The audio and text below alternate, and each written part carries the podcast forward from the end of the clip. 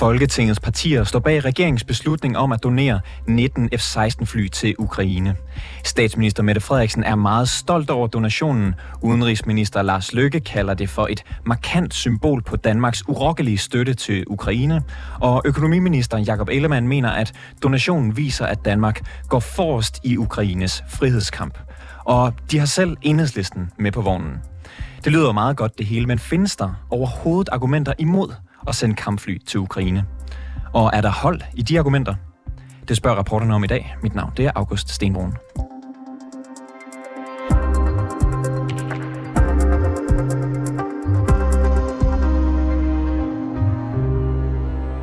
Og hvem tager man så fat i, hvis man gerne vil have nogle argumenter imod at sende de her kampfly til Ukraine? Historiker, forfatter og underviser Jens Jørgen Nielsen simpelthen. Han har blandt andet optrådt i russiske medier, og så fik han en del medieomtale sidste år, fordi flere ansatte på hans nu tidligere arbejdsplads, Folkeuniversitetet, mente, at han var for positivt stemt over for Rusland. I udsendelsen, der talte jeg med Jens Jørgen Nielsen og lavede med at spørge ham, hvad der gik igennem hans hoved, da han søndag så nyheden om, at Danmark ville donere F-16 fly til Ukraine. Det jeg kan se og som også bliver bekræftet faktisk mere og mere i mange amerikanske medier, blandt andet Wall Street Journal og forskellige andre, det er, at Ukraine ikke har en chance for at vinde den krig. Rusland har måske heller ikke, men, men, men Ukraine har i hvert fald ikke en chance for, for, for, for at vinde den krig.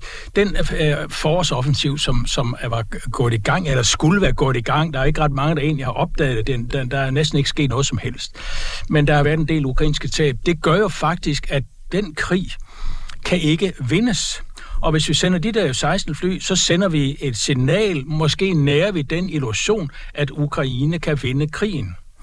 Og summa summarum vil det jo så betyde ganske mange flere ukrainske tab, ganske mange flere ukrainske tab, inden vi kommer hen til den der, det der diplomatiske bord, hvor vi skal aftale en fred. Det bliver meget, meget svært, og man er færdig ved at forestille sig det i øjeblikket, det er klart, men alle krige er jo sluttet.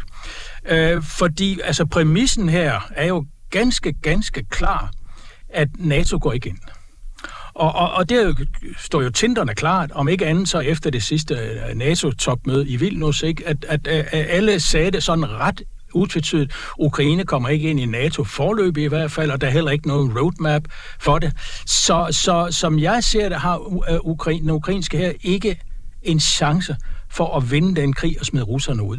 Øh, og, og, og så står vi jo til det moralske problem. Så sender vi de der kampfly afsted, og øh, har vi tænkt det igen, hvad det egentlig vil betyde? Det er jeg ikke sikker på, fordi vi har hengivet os til nogle meget stærke følelser, moralske forestillinger, og, og, og, og der var jo sådan en helt eufori omkring øh, Zelensky i går og i forgårs. Men har vi tænkt det øh, meget, meget konkret igen, hvad det egentlig fører til? Det kan jeg, har jeg ikke set i hvert fald, hverken hos politikere og, og stort set heller ikke i nogen medier. Så hvad kan man sige, du mener, at Ukraine ikke har nogen chance for at vinde krigen, uanset hvor meget isenkram vi sender? Er ja, det fordi den, det isenkram, vi har sendt afsted, har jo ikke gjort nogen væsentlig forskel af flere grunde.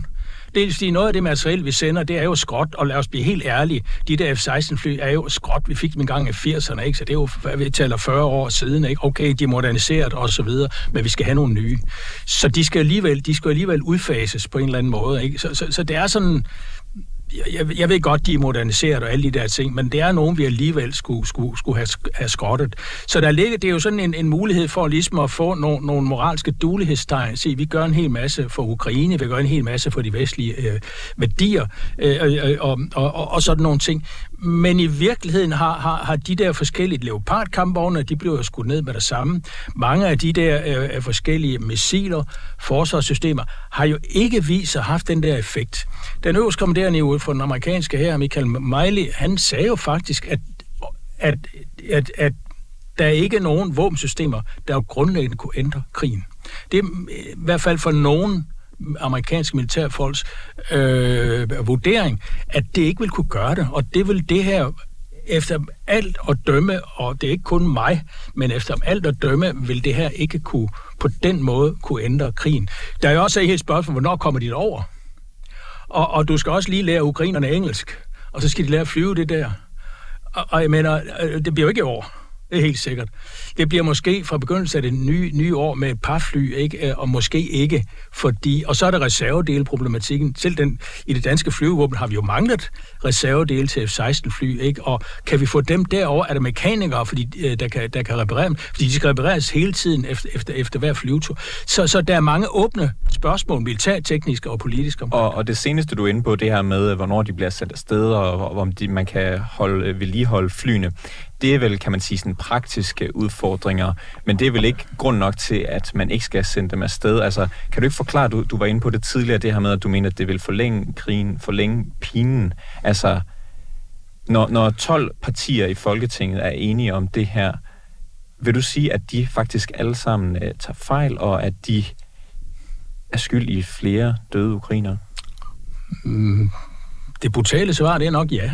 Altså, det ligger i det. det, det jeg, jeg tror ikke, de har tænkt det igennem. Jeg tror, de er drevet af en retfærdighedsfølelse. Jeg tror, de, øh, jeg tænker ikke ondt om dem. Jeg har ikke noget ondt at sige om danske politikere. Øh, og, og, og jeg tror virkelig, at, at, at de tror på det. Jeg tror virkelig, at, at, at, at de tror, at det her, det vil kunne føre til fred i Ukraine, og russerne bliver jaget ud, og så får vi et fredeligt, blomstrende Ukraine. Det, det tror jeg, og nu ikke for at lyde sarkastisk, men jeg tror, det er det, der ligger bag, bag flere af, af de der folketinger fra, fra hele, hele spektret øh, omkring det. Jeg kan bare ikke se det. Jeg kan, jeg, jeg, altså, hvis jeg går ind med, med, med, den, der, med den, den, hvad skal man sige, den, den iskolde, kyniske analyse, så kan jeg ikke se det for mig. Fordi altså, vi tror jo, at, at ukrainsk heldemod og, og, og Zelenskis karisma, det er nok. Altså, jeg har hørt flere nogle, nogle, nogle, nogle øh, tv-kommentatorer, så sagde jeg, jamen altså, til at begynde med, der troede vi jo ikke, at ukrainerne havde en chance. Og det viser, at de var så heldemodige, ikke? og de var så, så motiverede ikke? Øh, i, i forhold til at vinde den her krig, og det skulle være nok til at vinde krigen. Det Men... tror jeg bare ikke på. Altså, kan... jeg, jeg, kan ikke se det, jeg kan ikke se det begrundet, øh, Øh, hvis, hvis du kigger meget nøgtern på det, der sker lige i øjeblikket. Men øh, det nogle øh, danske politikere måske vil mene, det er, nu viser vi, at øh, vi går forrest, vi hjælper ukrainerne, ukrainerne øh, som de første sammen med hollænderne. Vi sender omkring øh, 60 fly øh, sammenlagt afsted. Det kan være Norge følger efter, det kan være Storbritannien hjælper, det kan være USA sender flere våben af den grund, at vi ligesom viser en større opbakning. Hvis vi, hvad kan man sige, får samlet endnu, endnu flere våben, endnu flere midler, endnu flere træningslejre til Ukraine, har de så ikke en chance? Jeg tror det ikke, altså fordi det har jo ikke vist sig, altså vi har jo haft, øh, der har jo været våbensystemer, som har ikke vist sig at fungere efter hensigten. Det er jo det, som øh, øh, Michael Miley, den amerikanske øverstkommanderer, han er inde på flere gange. Det har ikke vist sig at fungere. Og, og jeg kan mærke hos en del amerikanere indirekte sådan en vis træthed i forhold til Ukrainekrigen, ikke? fordi øh, al, med alle de våben, de har fået, alle de penge, vi har sendt afsted, så tror jeg, og det bliver ikke sagt direkte, men jeg synes, det bliver sagt lidt indirekte, ikke? Altså, så, så har vi nok forventet, at de har smidt russerne ud, ikke? Fordi altså, de har fået fra i gåsøjen fra øverste hylde og, og så videre. Så der er ikke noget, der, der siger mig, at, at, at, øhm, at det her, det skulle ændre. Fordi jeg, jeg ser snarere, at, at, at den der opbakning til fortsat støtte til Ukrainekrigen, hvis du ser på Europa, og hvis du også ser på amerikanske meningsmålinger, ikke, så er tilslutningen til det på vej ned. Der blev lavet en EU-måling, ikke, der viser, at, at, at, at troen på, at Ukraine vil krigen, har været stærkt faldende. Og det blev lavet her for et par måneder siden. Øhm, da vi aftalte, at vi skulle lave det her interview, der fortalte du mig også, at det her med at donere de her F-16-fly til Ukraine, det vil bare øh, hvad kan man sige, eskalere krigen yderligere, og det vil kun betyde, at russerne de kan man sige bare score op, de har et gear mere. Kan du uddybe, hvad det er for nogle ekstra tiltag, den russiske her kan gøre? Jamen altså, nu kan du se, hvis, hvis nu de kommer over alle de her problemer, hvis nu flyene kommer derover, hvis nu de får trænet, og hvis nu, og hvis nu, og så videre, og så videre, så er alle jo klar over i Vesten, at russerne har nogle meget, meget avancerede antiluftskyts også, som, som, som jo gør, at, at, øhm, at det er jo ikke sikkert, at de... Øhm, eller der er jo meget, der, der, der kunne tyde på, der er også en del vurderinger, der siger, at, at, at de ikke vil kunne, øh, hvad skal man sige, udgøre den der afgørende forskel i forhold til Rusland. For jeg, jeg kan sådan set ikke forestille mig, at Putin han kommer ud af Kreml med hænderne over hovedet. Det kan godt være et ønskescenarie for mange, og, og mange drømmer meget stærkt om det scenarie, fordi så kunne vi også få et helt nyt Rusland og, og så videre, og så videre. Jeg kan bare ikke se det. Det er meget, meget lidt realistisk, at det vil ske. Og så har altså Rusland jo flere våbensystemer. De har jo også, for ikke at nævne, hvis vi går endnu længere, og hvis, hvis, hvis vi forestiller os, at, at Ukraine virkelig er ved at vende, og det kommer, øh, øh, hvad skal man sige, og, og, og tingene tager en drastisk ændring til, til øh, russernes øh, øh, ulempe, øh, så er det jo de et eller andet by the end of the road. Det tror jeg ikke, vi ligger lige for, men så har det jo de taktiske atomvåben. Og, og, og så er vi jo lige pludselig i en situation, som er meget, meget, meget øh, alvorlig for os, fordi så er det ikke bare krig i Ukraine, så er det europæisk sikkerhed, ikke? Altså, så er det ødelæggelse af Europa, og, og, og, og det, det, det, er ikke, fordi jeg skal skræmme lytter nu her, ikke? Men, det, men, det, men, men, men det er jo bare et perspektiv, der ligger et eller andet sted. Og, og jeg håber ikke, vi kommer derhen. Og øh, det, det med den større verdenssikkerhedssituation, det kan vi lige vende tilbage til til slut i interviewet. Jeg vil bare gerne lige holde fast i, hvad kan man sige, krigen øh, i, i Ukraine, og hvad kan man sige, hvilke frontlinjer der er, fordi du, du siger her, at du regner ikke med, at Putin, Putin kommer ud af Kreml med, med hænderne over hovedet, men hvis vi i Vesten giver alt det isenkram, vi overhovedet kan undvære til Ukraine, kan man så ikke måske se dem generobre Donbass, generobre Krim, generobre nogle af de områder, som øh, hvad kan man sige, er dem, de forsøger at forsvare? Problemet er jo, at, at, at, at vi har jo stort set givet øh, næsten alt. Øh, så, så vi efterhånden ikke øh, jeg har nogle bekendte inden for, for, for, for herren, som siger, at hvis russerne angriber os, os i morgen, så kan vi ikke forsvares fordi vores våben er i Ukraine, ikke? Altså, hvor meget af vores ammunition er der. Amerikanerne siger jo også, at, at, at, at det råderum, vi har i forhold til at sende våben til Ukraine, er også øh, ved at løbe ind i, i, i, i en grænse. At, at, at, at at vi kan efterhånden ikke sende, vi kan ikke sende flere kampvogne. Ikke?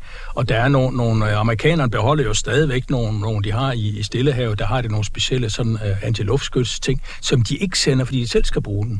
Så, så, og, og, og det der med sådan lige at omstille øh, produktion, så du lige pludselig producerer rigtig meget af det, det er ikke noget, man sådan lige, i hvert fald i vestlige samfund, kan gøre fra den ene dag til den anden. Det kan Rusland på en, på en lidt anden måde, og har også gjort det. Ikke?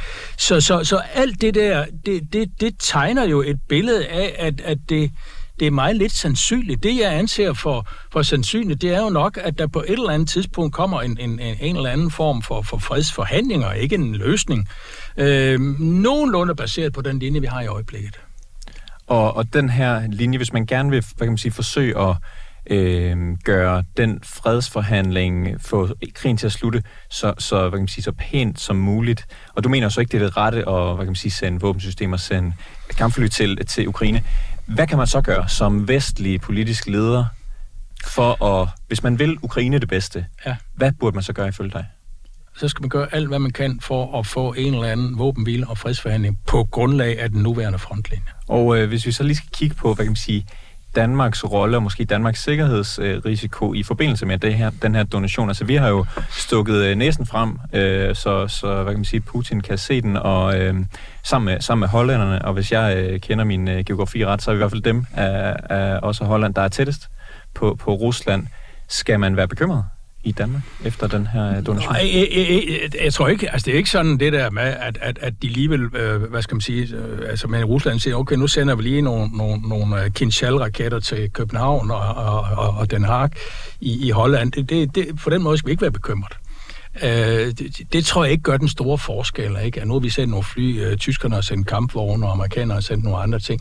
Jeg tror ikke sådan på den måde, men, men jeg tror nok, vi sådan skal være lidt bekymret i forhold til det store billede, ikke? altså NATO over for Rusland. Øh, fordi øh, det er jo inde nu i en, øh, hvad skal man, vi er jo inde nu i en, en meget, meget højspændt situation, som ligner jo og alt for meget optakten til 1. og 2. verdenskrig, og også andre øh, krige i verden, Korea og Vietnamkrig og sådan nogle ting. Der er jo de samme elementer, en, en stigende spænding øh, og, og, og nogle krigshandlinger og mangel på vilje og måske også evne til at, at, at sætte sig hen og forhandle en fred. Men der er ikke nogen andre løsning. En militær løsning eksisterer ikke, efter min opfattelse. Så lød det altså fra historiker Jens Jørgen Nielsen. Peter Viggo Jacobsen, lektor ved Forsvarsakademiet. Vi skal gennemgå nogle af Jens Jørgen Nielsens argumenter imod at donere de her kampfly til Ukraine, og lad os starte, hvor Jens Jørgen han øh, sluttede. Er vi på randen af en ny verdenskrig, hvor spændingerne de er store, og villigheden til at forhandle er lille? Nej. Jeg synes, det som, man mis, øh, det, som man ikke helt forstår, når man laver de der historiske paralleller, det er, at de eksempler, som man kommer med, de kommer fra før man opfandt atomvåben. Og atomvåben har været helt fundamentale i at skabe den russiske, men også den, den, den amerikanske reaktion på den her konflikt inde i Ukraine. Og en af de ting, som russerne og amerikanerne har enedes om på starten, det er, at vi skal ikke i direkte krig med hinanden. For hvis vi kommer det, så risikerer vi at ende med at bruge atomvåben mod hinanden, og det er der ingen af os, der har nogen som helst interesse i. Det er derfor, at Joe Biden allerede meget tidligt, og før krigen startede, var ude og hive fat i russerne direkte og sige, hallo, øh, hvad er det, I lige laver, og øh, hvad har I gang i? Men han fik også sagt, altså hvis I, hvis I er dumme nok til at gå ind i Ukraine på den helt store klinge, så sender jeg ikke øh, nogen soldater og nogen fly ind og hjælpe ukrainerne. Jeg vil ikke direkte krig med jer. Men I må også forstå, at vi vil gøre alt, hvad vi kan i vores magt for at gøre livet sur for jer. Og der, der opstiller han jo nogle spilleregler for, hvordan han så har tænkt sig, at den her krig skal, skal foregå. Og de gange, som, hvor russerne har rejslet lidt med atomsablen, så har de jo fået meget klart at vide fra amerikanerne, fra kineserne, fra øh, inderne, at, at atomvåben, det, det, det bruger man bare ikke i den her type af konflikter. Så, så de har altså nogle, nogle grænser, der er med til at sætte rammerne for den her krig. Øh, så, så derfor ser jeg altså ikke det store eskalationspotentiale. Jeg kan og, godt og se hvis nogle vi så... scenarier, hvis jeg bare lige må gøre den færdig, så skal jeg nok lade være med at tale mere. Men det, det eneste der, hvor jeg ser, at det kan stikke helt af, det er, hvis ukrainerne på et tidspunkt får et stort gennembrud, og meget, meget hurtigt ser ud til at kunne komme ned til Krim og måske tage det hele på en gang. Der har det godt været, at russerne går i panik og måske vil overveje at bruge taktiske atomvåben for at prøve at stoppe det her sammenbrud. Men bortset ellers har jeg meget svært ved at se, at, at konflikten skal eskalere op øh, på det niveau, fordi hvis det sker, så vil amerikanerne nok gå konventionelt ind i krigen. Så må guderne vide, hvor det ender. Og så hvis vi kigger lidt på øh, Jens Jørgen Nielsens sådan, hovedpointe i forhold til, hvorfor han synes, det er en dårlig idé at sende øh, kampfly til Ukraine.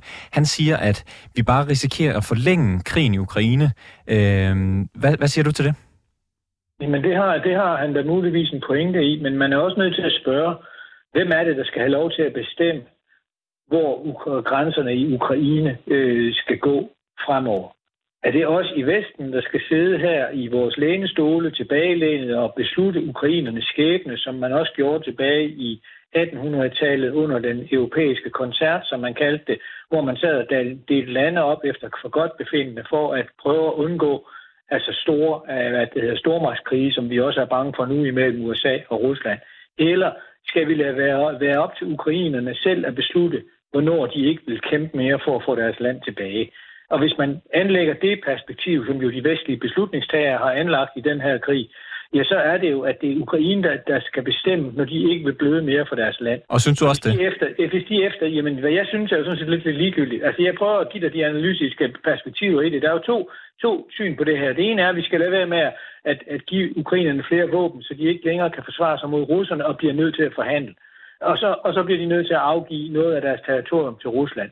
Det andet det er at lade ukrainerne få de våben, de skal bruge for at tage deres land tilbage. Og hvis de så på et tidspunkt når til den konklusion, at det kan de ikke, fordi russernes forsvarsværker er for stærke, ja, så vil de på det tidspunkt selv nå til en erkendelse af, at linje, hvad det hedder, grænserne måske skal gå langs de linjer, som øh, kendetegner fronten i dag. Og så, så er det en erkendelse, at man er nået i Kiev og ikke i i Vesteuropa og USA. Og det tror jeg et eller andet sted er det, er det mest holdbare, at Ukraine, det de ukrainske ledere og den ukrainske befolkning selv bestemmer, hvor meget de skal ofre for at prøve at, øh, at, at opnå en bedre fred, end de vil have, hvis vi tegner grænserne så, så i dag. Så tror du ligesom Jens Jørgen Nielsen, at øh, hvad kan man sige, donation af de her øh, danske F-16-fly vil komme til at betyde flere døde ukrainer? Så længe krigen fortsætter, jo flere vil der dø på begge sider af fronten. Det siger sig selv. Øh, men, men jeg har meget svært ved at se, at selv hvis vi ikke havde givet kampfly, så øh, at ukrainerne så ikke ville have fortsat deres kamp. Altså jeg kan ikke se, altså vi kan selvfølgelig bare lade være med at levere mere, flere våben til Ukraine, lade være med at levere ammunition og så videre, så stopper det meget hurtigt, fordi så vil russerne vinde. Og det er jo det, som, og det kunne man jo have gjort fra starten. Man kunne jo bare have lade være med at blande sig overhovedet, og så havde russerne vundet krigen. Der havde været en ny regering i Kiev, der havde gjort, som russerne siger. Det er jo den logiske konsekvens af det argument, som, som han fremfører. Det er der så ikke nogen i Vesten, der har været villige til. Derimod så vil de gerne prøve at, at sikre, at russerne ikke får alt for stor gevinst ud af den her krig, og også øh, give dem en lærestreg, så de ikke begynder at angribe andre, andre lande i Europa. Og der er det jo lidt de her, hvordan du ligger her, og hvordan du ser det der perspektiv, og det er jo det, der er den øh, uenigheden, ikke? Altså, så, så det er klart, at så længe vi bliver ved med at give Ukraine våben, så vil de i hvert fald fortsætte et stykke endnu. Og hvis vi bliver ved med at give dem våben, så tænker jeg også, at de vil prøve en vinteroffensiv, og måske endda endnu en sommeroffensiv, før de giver op hvis vi ellers antager, at russerne kan holde deres... Og Jens Jørgen Nielsen, han siger jo så, at en del af det her med at donere de her øh, ukrainske, eller undskyld, danske F-16-fly, det er at, at score moralske point. Øh, og det mener han især, fordi kampflyene ikke kommer til at have en nævneværdig betydning på slagmarken. Er du enig i det argument? Øh, det, jeg, jeg er uenig i, at kampfly ikke har nogen nævneværdig betydning på slagmarken, fordi hvis vi, hvis vi ikke giver Ukraine kampfly, så vil de ukrainske kampfly til sidst alle sammen være nedkæmpet, og så vil russerne måske kunne opnå den øh, overlegenhed i luften, som ingen af parterne til hidtil har kunne opnå, og det kan så give russerne nogle relativt store fordele. Men hvis han med hans argument mener, at vi ikke gør ukrainerne i stand til at vinde ved at give dem kampfly, så vil jeg give ham ret. Jeg tror heller ikke, at F-16-fly bliver det her våben, der gør, at det hele nu tipper til ukrainernes fordel. Men det kan måske være en af de komponenter, der gør, at ukrainerne hen ad vejen kan nedslide russerne, fordi de kan nægte russerne mulighed for at bruge flyve, øh, altså flyvevåben mere effektivt, end de har kunnet til dato.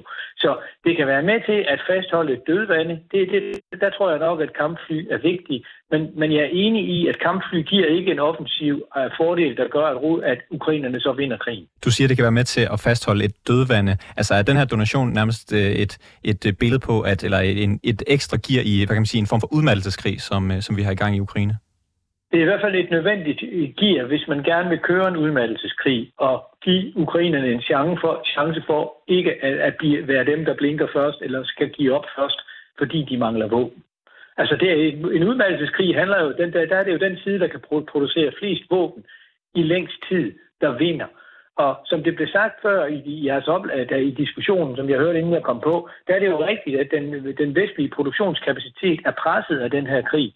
Men det er den russiske jo altså også, og de vestlige lande har jo de seneste år gjort, hvad de kunne for at skrue op for deres produktionskapacitet, med henblik på at kunne sikre Ukraine en kontinuerlig øh, forsyning af våben, materiel og alt andet, de skal bruge. Og det er for mig stadigvæk et åbent spørgsmål, hvem der vil være bedst på det. Hvis det her kommer til at trække ud, så vil jeg mene, at Vesten sagtens skal kunne udkonkurrere den, den russiske produktionskapacitet. Men det, det betyder jo så altså også, at vi kigger ind i øh, i måske op til flere års konflikt endnu. Og Jens Jørgen øh, Nielsens øh, pointe, den er jo så, at hvis han skulle give et råd til vestlige ledere, så vil han sige, at øh, man skulle lade være med at sende våben. Man skulle til gengæld opfordre Ukraine til at spidse kuglepindene og komme til forhandlingsbordet og tale men, men, fred men, og men, grænser. Er du øh, enig i det? Nej, nej jeg, jeg synes jo, det er en mærkelig... Men, altså, så kan, det han jo egentlig siger, det er, at vi skal bare lade Rusland vinde. Og lade Rusland bestemme, hvor grænserne skal gå. Hvis vi ikke synes, at russerne skal bestemme, hvor grænserne skal gå, og Ukraine gerne vil ændre på grænserne, ja, så skal vi give Ukraine våben. Fordi det, det der med, at, at man, det, det bliver jo ikke en reel forhandling, hvis russerne kan diktere, hvor grænsen skal gå, fordi de så er de stærkeste.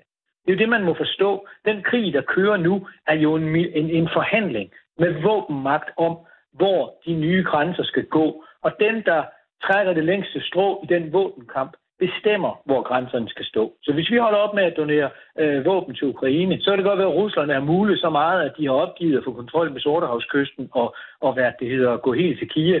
Men jeg er helt sikker på, at, at hvis vi gør det, så vil de erobre som minimum resten af Donbass-provinsen. Peter Viggo Jacobsen. Så, om vi synes, det skal hænge sådan sammen. Det er det, der er diskussionen.